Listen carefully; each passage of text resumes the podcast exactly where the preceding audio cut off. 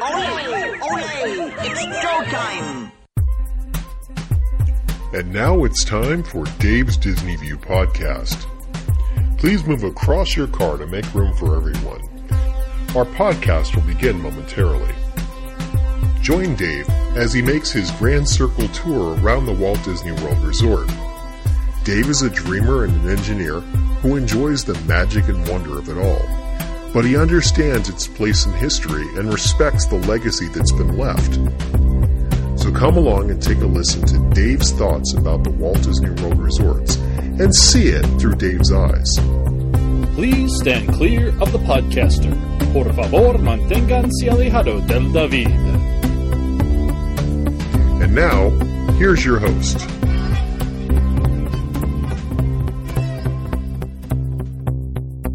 Hey everyone, it's Dave. Welcome to another edition of Dave's Disney View podcast.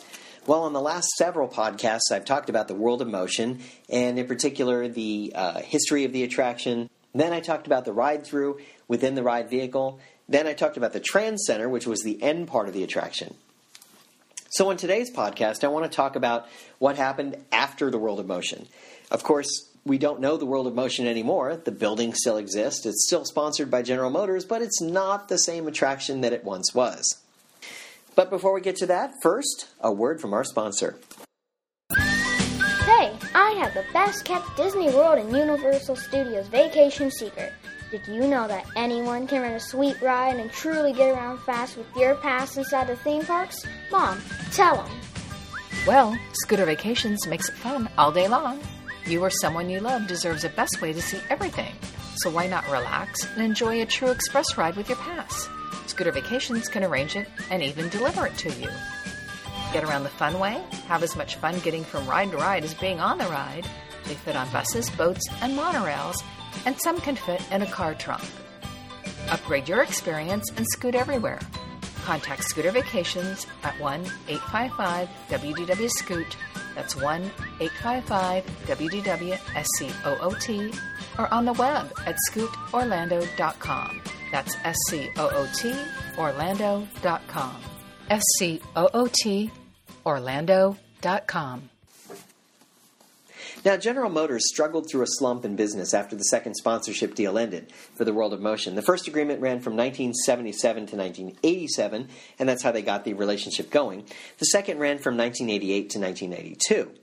Now, GM was stuck in the awkward position of dealing with corporate layoffs while continuing to sponsor the pavilion, which apparently was good for business because they were selling more cars and getting more promotional materials out there. So, GM started signing one year contracts uh, for the ride to continue to sponsor it. Along the way, GM floated an idea to gut the building and turn it into a new attraction. It had been 12 years uh, by now, and the, things had changed, and a more up to date ride seemed like a good idea to Disney representatives and to the GM executives. The idea would take the World of Motion, close it down, and refurbish it into a new ride that focused specifically around GM's automobiles rather than the fanciful history of transportation from the prehistoric modern age previously housed in the space. The World of Motion was shut down to the public on January 2, 1996, and a new attraction called Test Track was set to take its place. Scheduled to open 19 months after the World of Motion's closing, this new ride would put you in the test car against the vehicle tests that were needed to deem the car safe, car safe for road travel. The concept was to have guests ride in these test vehicles in a GM testing facility and be taken through a series of assessments to illustrate how automobiles prototypes evaluations are conducted.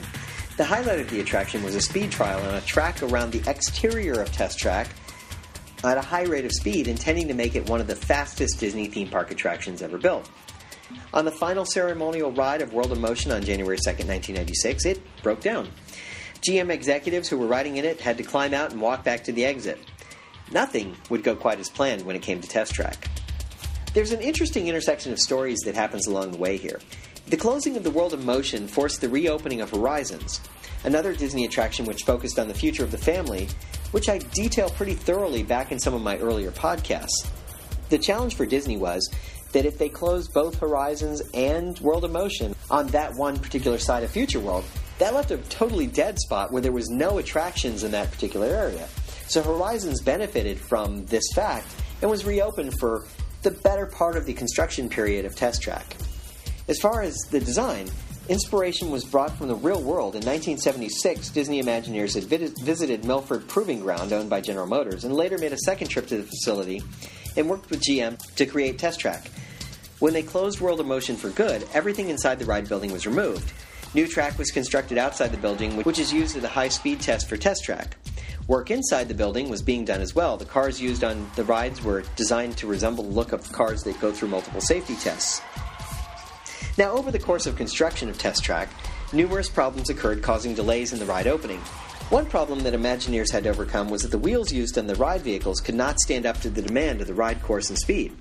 The problem was resolved, but a second, more severe problem caused the ride to be delayed by over a year. In order for Test Track to run with the highest hourly capacity possible, 29 ride vehicles would be needed. The ride programming system could only handle an operating maximum of six cars over the layout of the ride. One by one, programmers were able to get the computer system to run 29 ride vehicles all at once. After these problems were resolved, Test Track soft opened to the public on December 19, 1998. The ride, though, was still prone to breakdowns and didn't officially open until March 17, 1999. About three months uh, behind schedule, but already a year delayed from what they originally thought.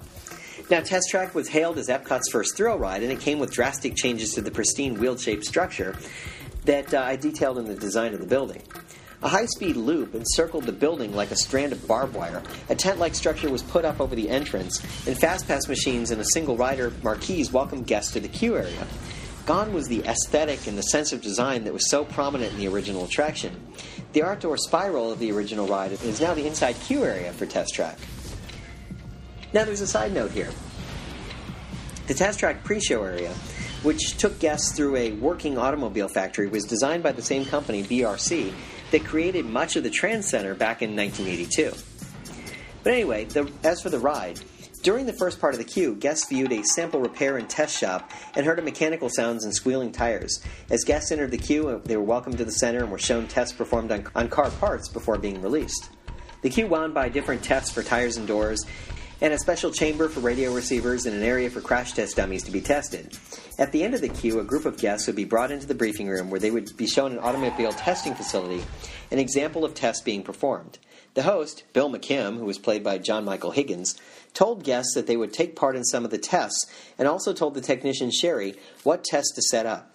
Small videos of each test were shown as he spoke. He finally told her to choose one final surprise test, and a video of a car crashing into a barrier was shown as a door opened for guests to enter their interior queue.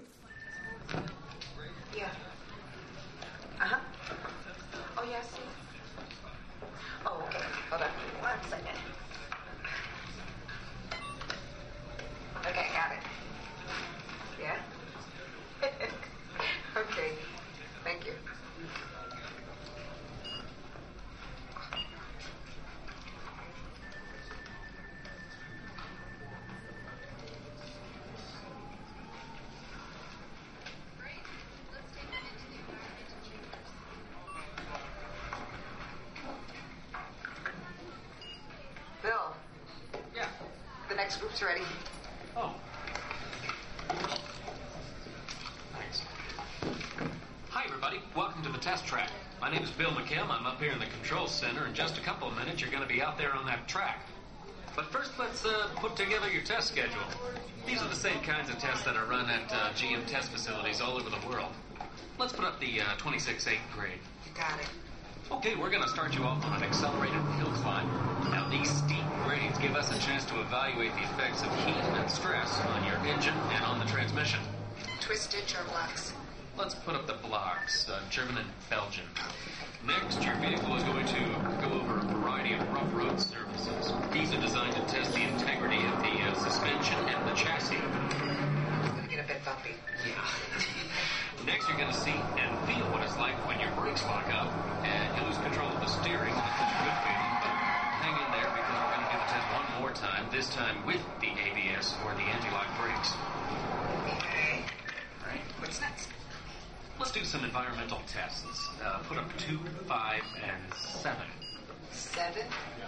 Yeah, seven. Okay. After that, we're going to subject your vehicle to some extremes in temperature, as well as corrosive conditions, to see how it handles nature's worst. And finally, we'll take you out for some handling runs. Let's do the going to send you through some hairpin turns, and Then uh, we'll take you out and do the high-speed loops. And depending on how your vehicle and you hold up, uh, we'll even throw a few surprise tests in there. Surprise test. Yeah. Pick one. Now, if this whole routine seems a bit extreme, you're absolutely right. That's what a test track is all about. The uh, cars you drive at home are made up of over 15,000 different parts, and every one of them has to pass the test under very extreme conditions before we ever let it off that test track and out onto the road. Now, as you can imagine, safety is a big concern of ours, so we're going to insist that you uh, buckle up your safety belt securely. You'll be glad you did. oh, we're ready. Oh, great. Well, Sherry says we're ready, so we'll see you out there on the test track. Good luck. Have a good ride.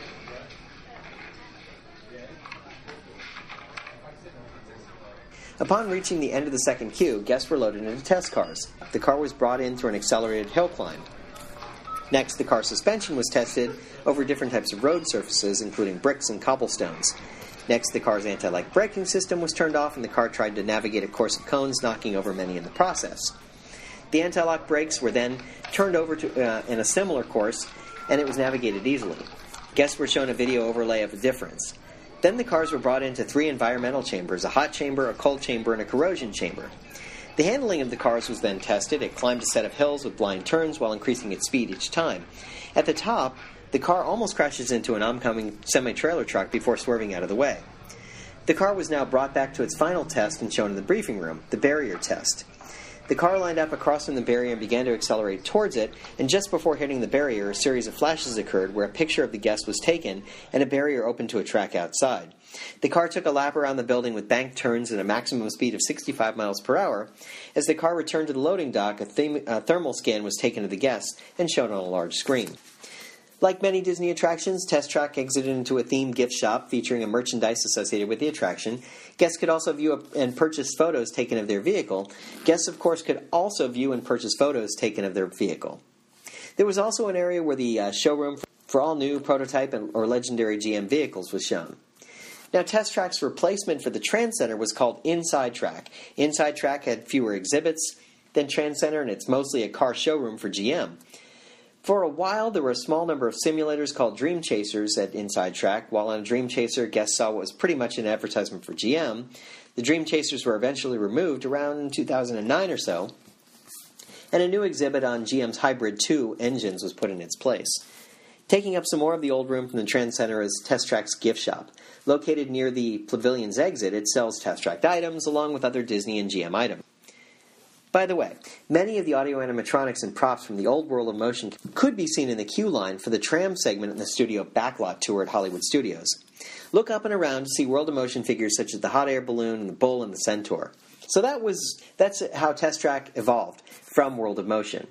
Now, in January of 2012, Disney Parks announced their plan to renovate Test Track during the second and third quarters of the year and reopen the, the ride by fall of 2012. As part of the update, Test Track's new sponsor was, was General Motors Chevrolet instead of the GM as a whole. The new additions include a pre show where guests design a new car for testing in the Chevy, the Chevy Center. Then they board the Test Track's existing six passenger ride vehicles to be known as sim cars to see how their designs fare on the center's driving course. The experience concludes in a renovated showroom featuring the, the current and future Chevrolet products. So, what they did was they essentially took the existing ride and they reskinned the uh, vehicles so they looked a little different and they added some variability in the uh, computer the computer program that moved the uh, cars around the track. So instead of always doing the exact same thing every time, the design elements that you selected may make it handle a little bit differently depending on some of the things you've selected. So it was a little bit more random or a little bit more structured around uh, different different styles and what you would put into the car. So there was some variability in the in the attraction rather than always being the same thing going around the same way every single time.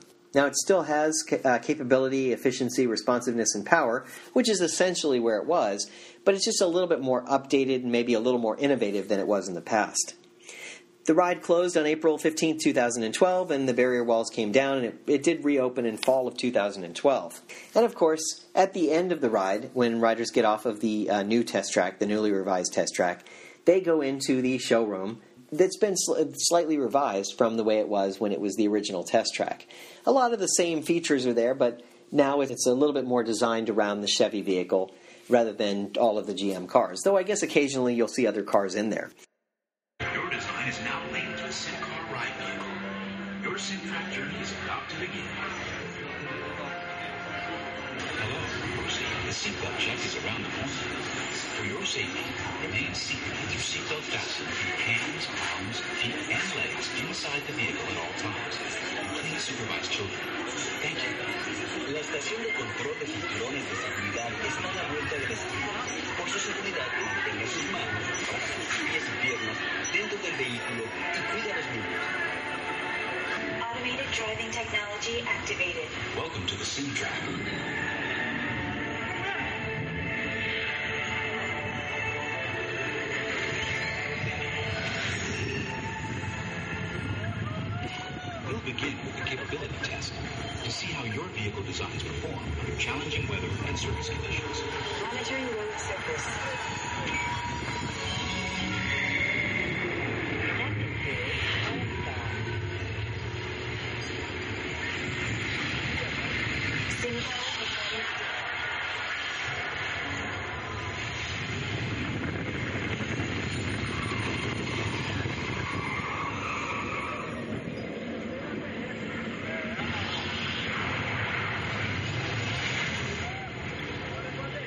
See how your designs hold up now. Commencing SimCar off-road and extreme weather sequence.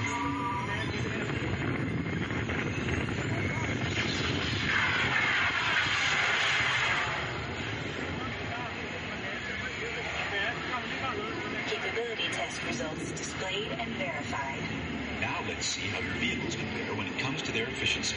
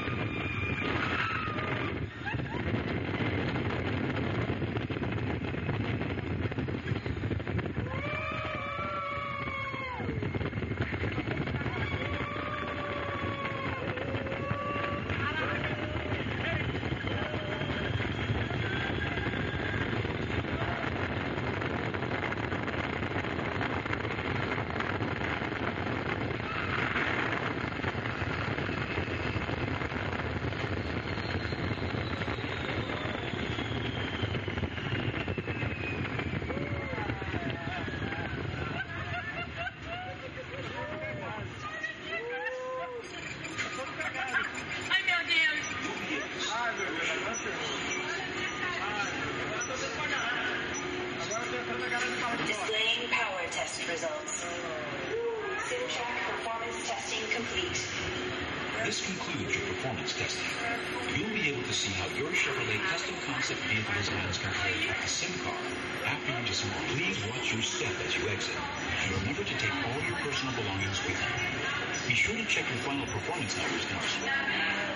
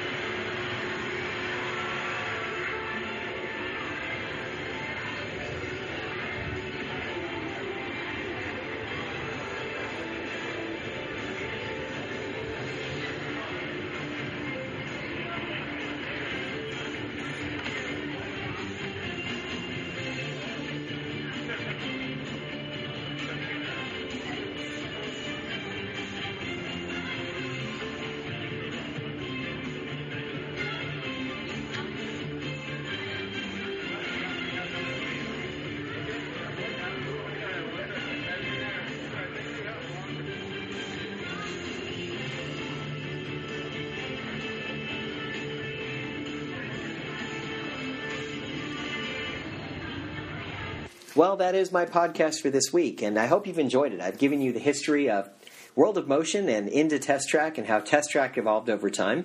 And over the course of several podcasts, I've explained how things have evolved and become what you know today. And it is kind of a fun attraction, but I still miss the original World of Motion, and it's sort of its kitschy nature and the fun humor that was really defined Marc Davis and some of the other uh, Imagineers and web designers who had come up with some of these concepts but that's what history does sometimes. There's some interesting things that are lost to history along the way. Well, that is my podcast for this week. I hope you've enjoyed it. And remember, it's fun to be free. Thank you for tuning in to the Disney View podcast. Now, please exit the moving podcast. The walkway is moving at the same speed as your podcast. Kindly take small children by the hand and watch your head and step. If you have questions, thoughts, or would just like to ask Dave a question, please send an email to davesdisneyview at gmail.com. You can always find Dave's Disney View on Facebook, Twitter, and Pinterest.